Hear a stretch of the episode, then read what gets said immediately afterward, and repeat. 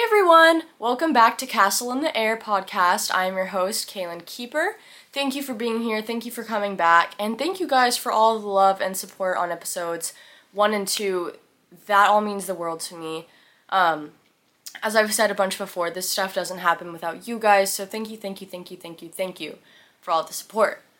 Um, before we get into episode three, I just want to give a couple quick life updates. First one, if you're watching the YouTube video, you will notice the change in scenery. That's because I just moved home from college um, about a week ish ago, so things have been busy.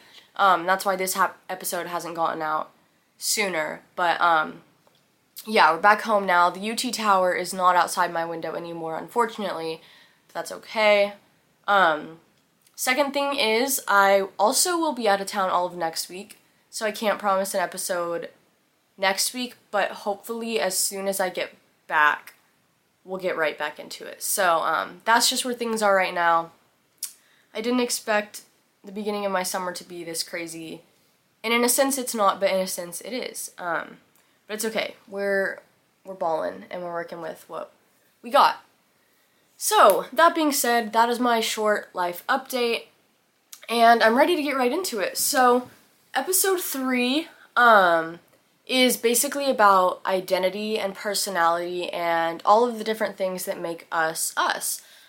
I have thought, I've been thinking about identity, I think, for the most part since my junior year of high school, um, and I'll, I'll explain why that is, but I know that there was a couple people who told me that they wanted me to talk about this either identity or like personality and stuff like that and so i'm going to cover both of those um, in, in an interesting fashion. For identity i have a couple points and then personality i just want to touch on a few things and i'm gonna have a few hot takes but um, bear with me and we're just gonna go for it. So in my 19 years of life these are all the things that i have learned about identity. Um, there's so many different angles that I could go about talking about this. Like I mentioned in the first, second episode, um, my faith is like the big, the biggest, um, the biggest source of my identity, and I'm gonna make a whole episode about that. But what I'm talking about specifically in this episode is my own personal experiences with identity in the past and like how I have come to feel at peace with who I am as a person, and just like little nuggets and lessons that shape my thinking about identity. So, um, first thing that I already want to put out there is a resurfacing idea that I think comes up in a lot of the things I think about and talk about. Um, and I mentioned it in the second episode, but it's the idea that your identity does not come from what you do, but who you are first keyword is first because there's a fine line in putting your identity in what you do versus not because obviously as humans we're busy we do things um, and we have jobs and we go to school and we play sports and blah blah blah and so like that's a big part of our lives is what we do. And so naturally i think it's really really really easy to put our identity in those things and i think like to a certain extent, it's good to like pride yourself in what you do and be proud of it and like love what you do. So that's that. But the main thing that I'm going to talk about is what happens when what you do gets taken away. Is your identity still solid? Um, so yeah, your identity should come from who you are as a person first and foremost. Um, so point number one that I have learned, nugget number one, lesson number one is not to put your identity in something temporary. And um, I'll just tell my story. So, for 11 years of my life, I would say the biggest aspect my of my identity was the sport that I played. And for the people that know me, um, I played basketball for 11 years, very competitively. I don't want to like brag on myself, but just to put it in perspective, I played up until my junior year of high school, and by the time that I stopped playing, I had seven school records at my high school and like had I continued playing I could have like gone somewhere and played in college but um that's not the point that's just for context but um obviously basketball was a really big part of my life and I love basketball it, it so many just like good memories and lessons learned, and a lot, a lot of good came from it. But around my sophomore year of high school, I realized that I didn't want to play in college, which for a long time, like, I thought that was definitely going to be something that happened for me, but just around my sophomore year, I just I wasn't feeling called to that anymore, and I couldn't see myself committing four years um, after high school to that, especially because at the college level, I mean, college athletics just are a huge, huge, huge commitment.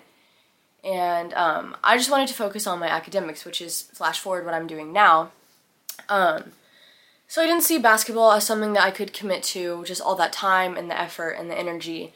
Um, and so around this time, just all my thoughts started shifting, and I realized that I think I was putting a little bit too much of my identity in basketball, um, just a little bit more than I guess what made me comfortable at the time. And so I started noticing different flags that were telling me this.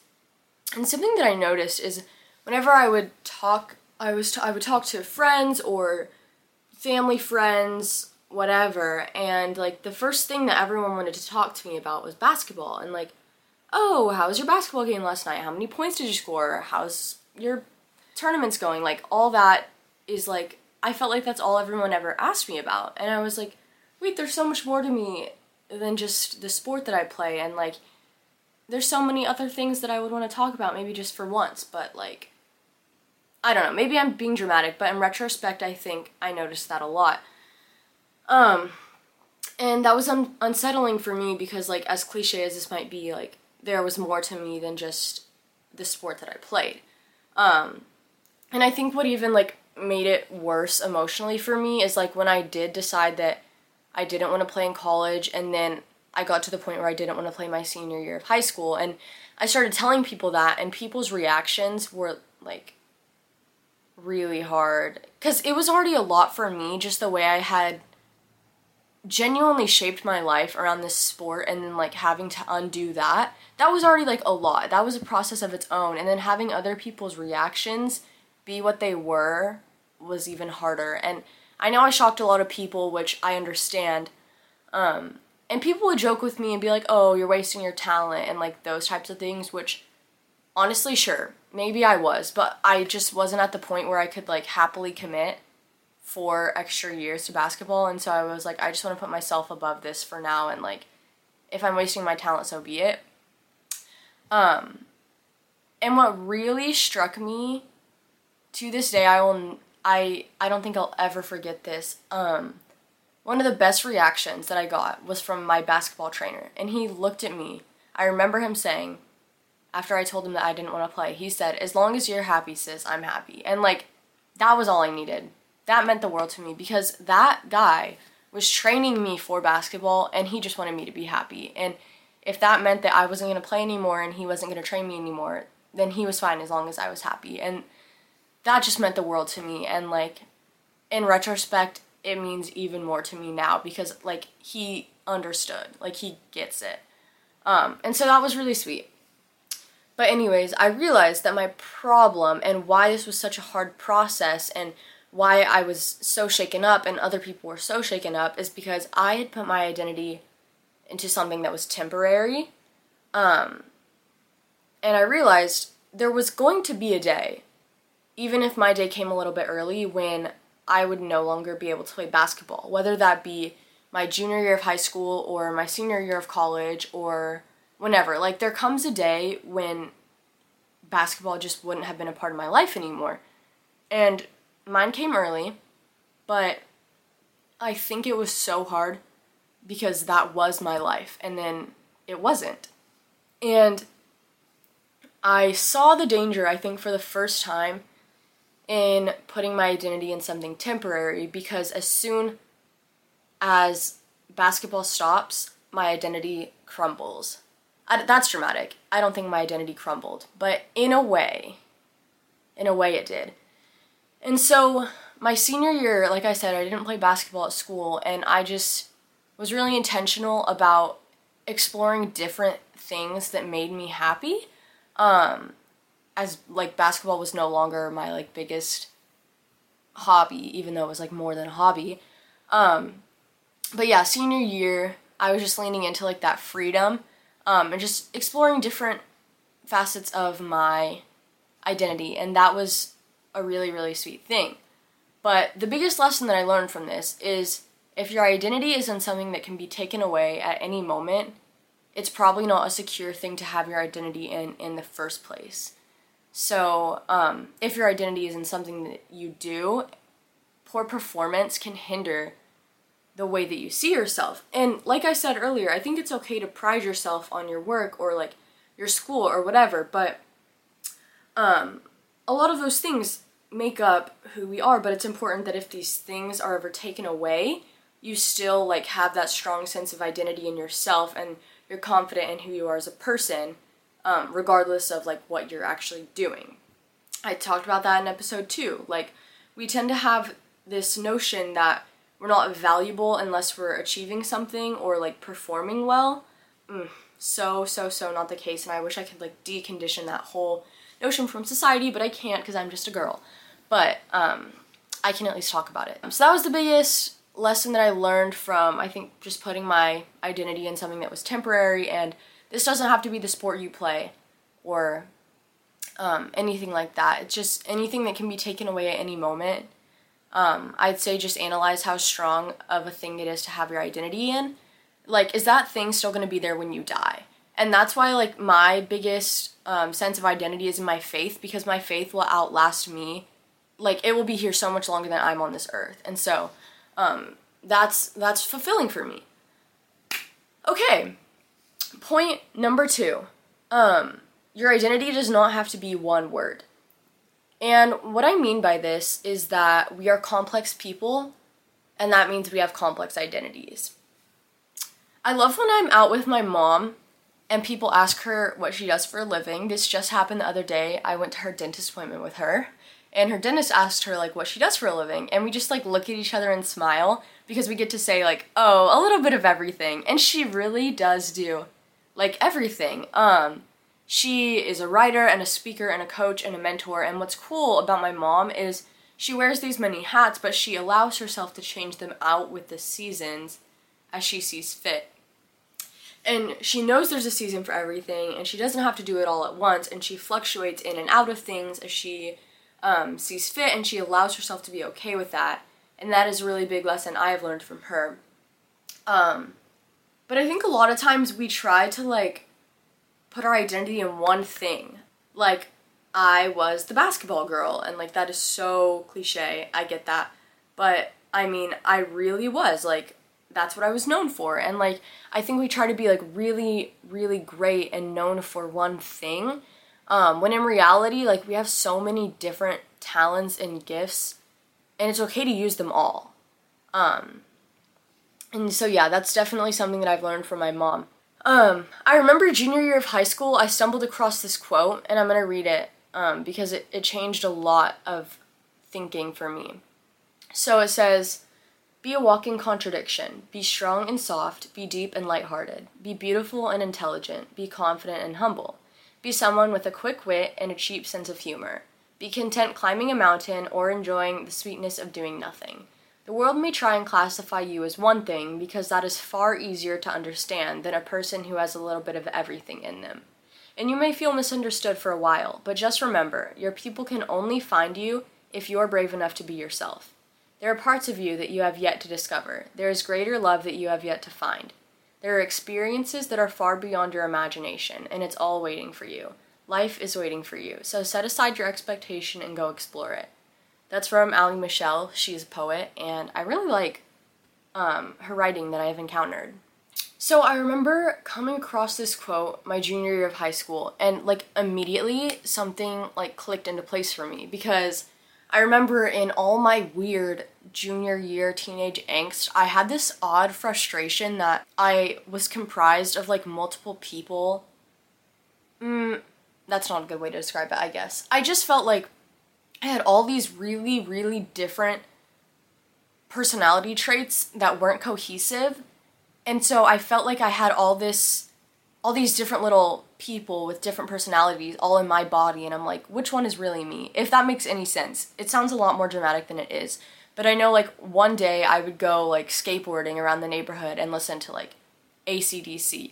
And then the next day I would stay home and like listen to Hozier and like journal in bed with tea and a candle. And those are like on very opposite ends of the spectrum. And so I was like, why am all the why am I all these like different things? Like and so for in all my angst, I was just like, I just want to be like one person. I just want to like find my identity already. And as soon as I read this quote, it clicked for me that all of these different things made up my identity. And ever since then, I have like felt so much more peace just knowing that like I don't have to settle on one thing and if all these different things make up who I am, then that's so okay and it doesn't have to make sense. And I think that quote just like described it perfectly for me.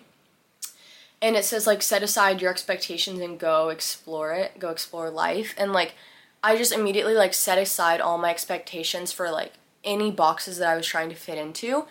Um and I just really really realized then I am complex and we are all complex because we're human beings and I I'm not a huge science girl but from what I do know about like the human body's biology and anatomy, like we are like the most complex creatures ever. And just like down to our cells, it's just crazy, crazy, crazy how complex we are. And so like naturally we have these like complex identities and personalities and I don't know, I've just felt a lot more at peace with that since then. But I remember like literally I wrote an essay about this passage my junior year about like being a walking contradiction um, and I still think that like sums up my identity today.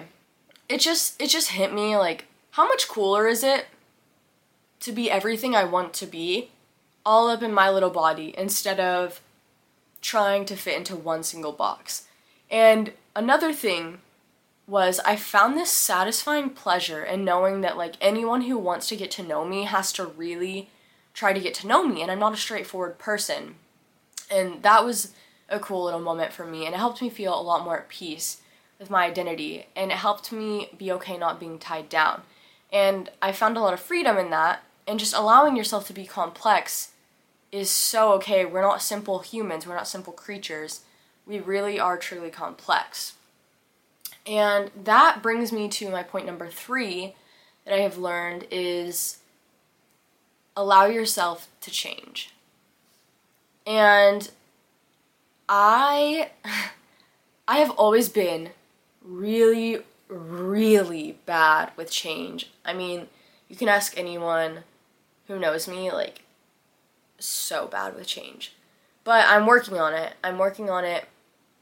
And what helps me is um, looking back on changes that I was afraid of and seeing how good they worked out because like almost every single time change works out for the good. Um, and so that helps me a lot. But um, I found another quote. It's by Austin Kleon, and he says, Oscar Wilde said that if you know what you want to be, then you inevitably become it. That is your punishment. But if you never know, then you can be anything. There is a truth to that. We are not nouns, we are verbs. I am not a thing, an actor, a writer. I am a person who does things. I write, I act. And I never know what I am going to do next. I think you can be imprisoned if you think of yourself as a noun. And so the Oscar Wilde quote that he was referring to, it says, if you want to be a grocer, a general, or a politician, or a judge, you will invariably become it. That is your punishment. If you never know what you want to be, if you live what some might call the dynamic life, but what I will call the artistic life, if each day you are unsure of who you are and what you know, you will never become anything, and that is your reward. Um, and that quote struck me as really, really unique at the time that I read it, and I still come back to it a lot because I think it's so anti what society communicates to us. And I, I just think about like how often people ask me my major and then immediately like, oh, what do you want to do with that? And I'm like, bold of you to assume that I know what I want to do with it. Because when I when I was a freshman in high school, I didn't know where I wanted to be after high school. And I'm a freshman in college going to be a sophomore and I don't know where I want to be after college and like I'm so okay with that, but it gets so frustrating when people are like, "Oh, what do you want to do after college?" And I'm like, "That's literally 3 years from now. Why am I to predetermine that for myself when like a million things could change between now and then? Um, and that's one way I've gotten a lot better with change because I for sure for most of my life had been the type of person to like want to plan out my whole future like years and years in advance. So it's been a lot a lot of growth for me to be okay with like not knowing where I want to be in 3 years, but now I'm at the point where it's like please stop asking me where I want to be in 3 years because I have no idea. Um, and I'm okay with that. Like like I said, I'm not going to predetermine that for myself and then like try to force myself down a path that could change so many times between now and then. Um, and like something that used to be really troubling for me is that my identity would not be the same all throughout life. And I'm not even sure why that is because a changing identity now to me like doesn't seem like such a bad idea because life changes and we change. And so it only makes sense that like our identities change with us. Um, and so life became a whole lot easier for me when I realized that like change is just so inevitable. And a lot of the times it's for the best. Like I said, like I think about all the change that I've been really afraid of and I look back on it and I'm like, wow, so much good has come out of that.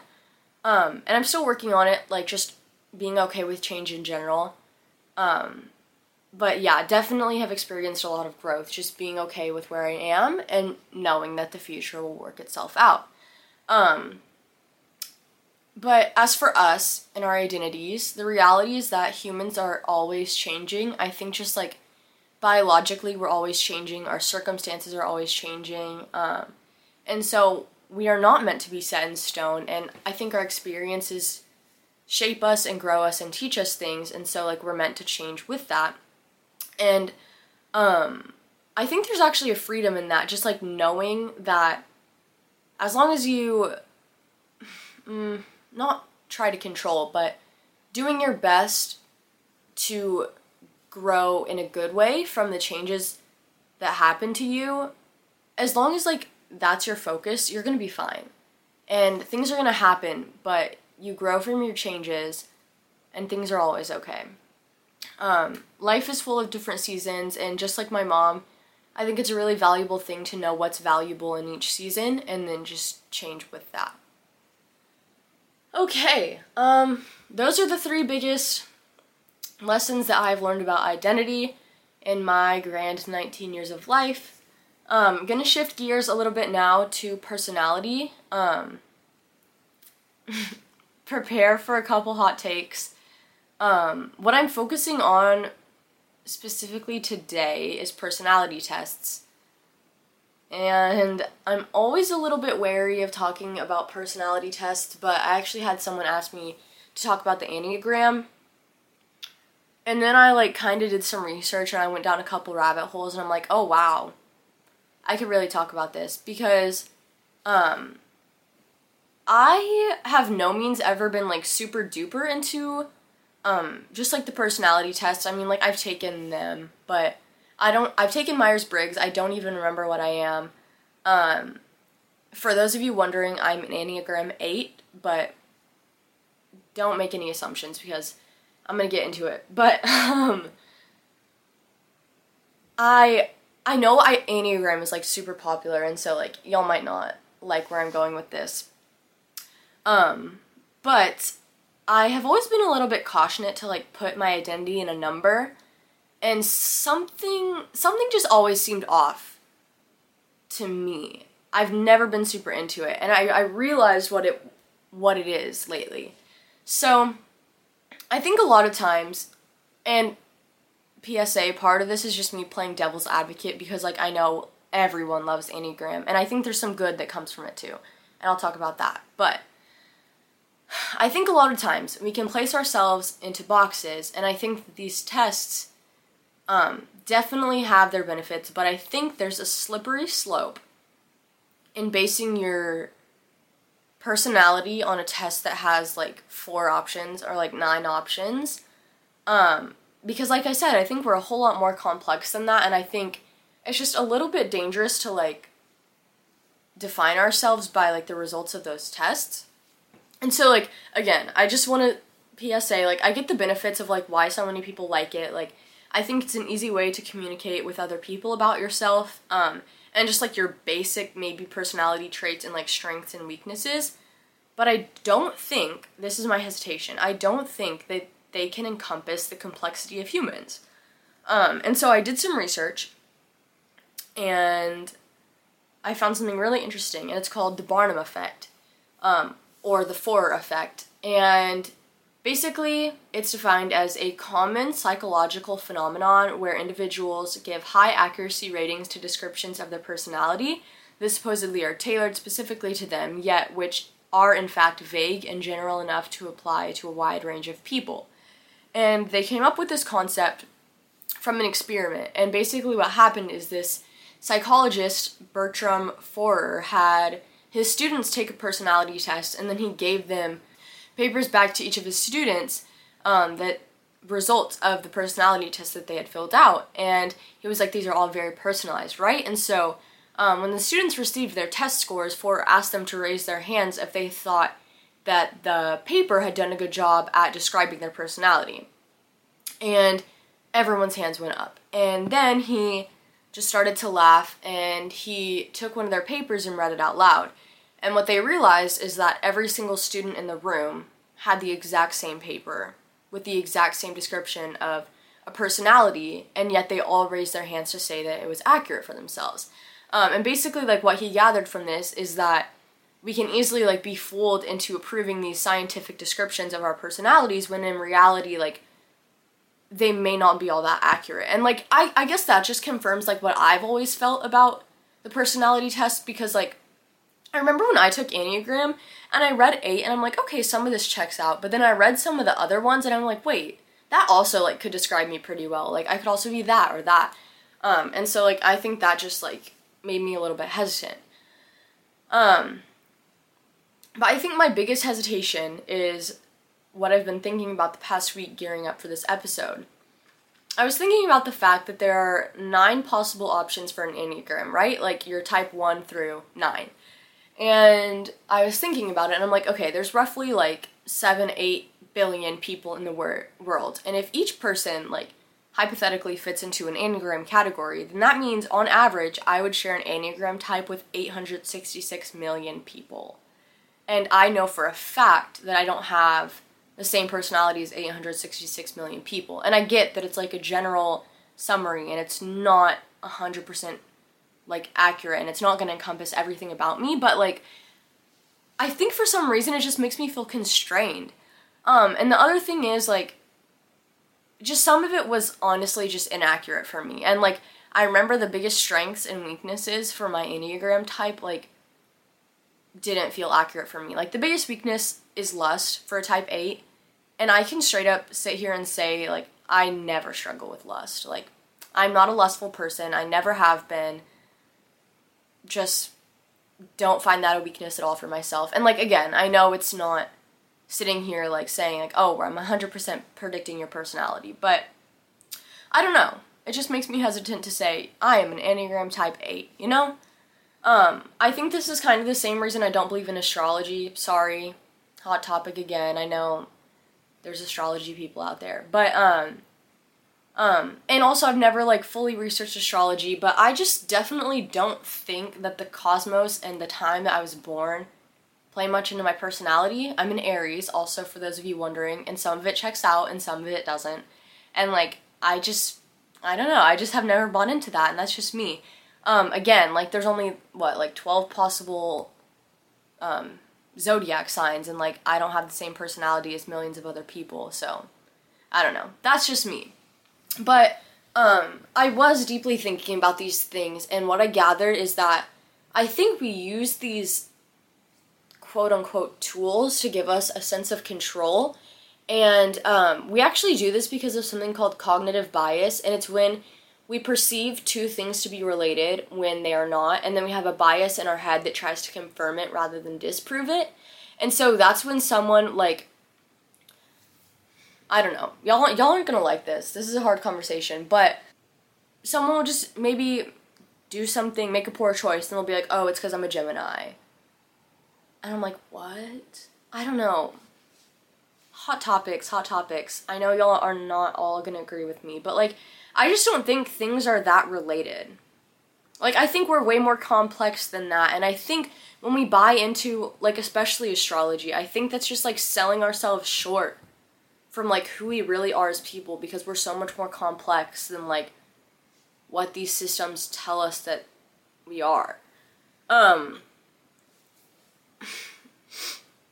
Dang, I'm sorry. I'm throwing a lot of heat right now. But another hesitation I have um, about the Enneagram, and this is just something I've heard and like, um, th- okay, this I know for sure is that we do not know the origins of the Enneagram test. Um, we we know two philosophers that we can basically credit it to, but like everyone thinks that it existed before them. Um, so we don't really know the origins and like why it was created, and that's a big thing for me. Is like I like to know the origins of things and like why they are in place and what purpose they serve.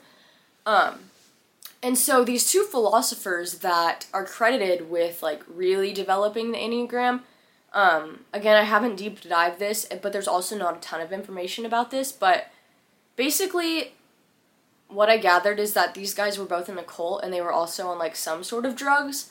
Um, and they like said that they created the test when they were in an elevated state of mind. So take that for what you want. But I don't know, it just makes me hesitant because like the origins are unclear. That's all I'm trying to say.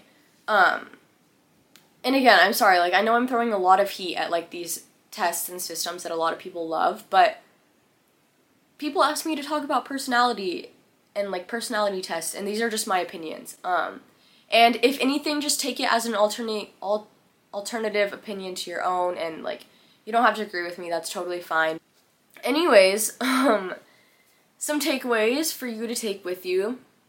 As far as identity, um, just be careful about putting your identity in things that are temporary. Um, your identity can be complex. We are not simple human beings, so we don't have to have simple identities. Um, allow yourself to change. Things are always changing all around us. Everything is always changing, and we are always changing. So, um, do your best to try to work towards having peace with that because it makes life a whole lot easier. Um, and then lastly, sorry for my hot takes on the personality tests. If anything, like I said, it's just an opposing viewpoint um, to your own that maybe you've never heard before. Um, but yeah, our personalities are very complex and ever changing, and I just think that um, we sell ourselves short when we just put ourselves in a little category like that. Um, I feel bad. I might get some heat. I might get some heat for this. I know y'all love the Enneagram test, but um, like I said, just my opinions. I'm glad we got to have this talk. I um, especially on the identity side, it's something that I'm very passionate about and we're just all such valuable human beings and identity is I think a really big part of all of us and it shapes the way that we think about ourselves a lot. So um, I really hope that it's something that can be secure um, and just a positive experience. Um, all that being said, thank you guys for listening. I know this, I'll say it again, this was a hot one. Um, but yeah, if you listened, thank you so much. Um, take it all with a grain of salt. Like I said, I'm not a psychologist, so these are just my personal beliefs. Um, but yeah, thank you guys for being here. Um, like I said, I'll be out of town next week, but um, gonna keep working, and I'll be back with you guys whenever I can.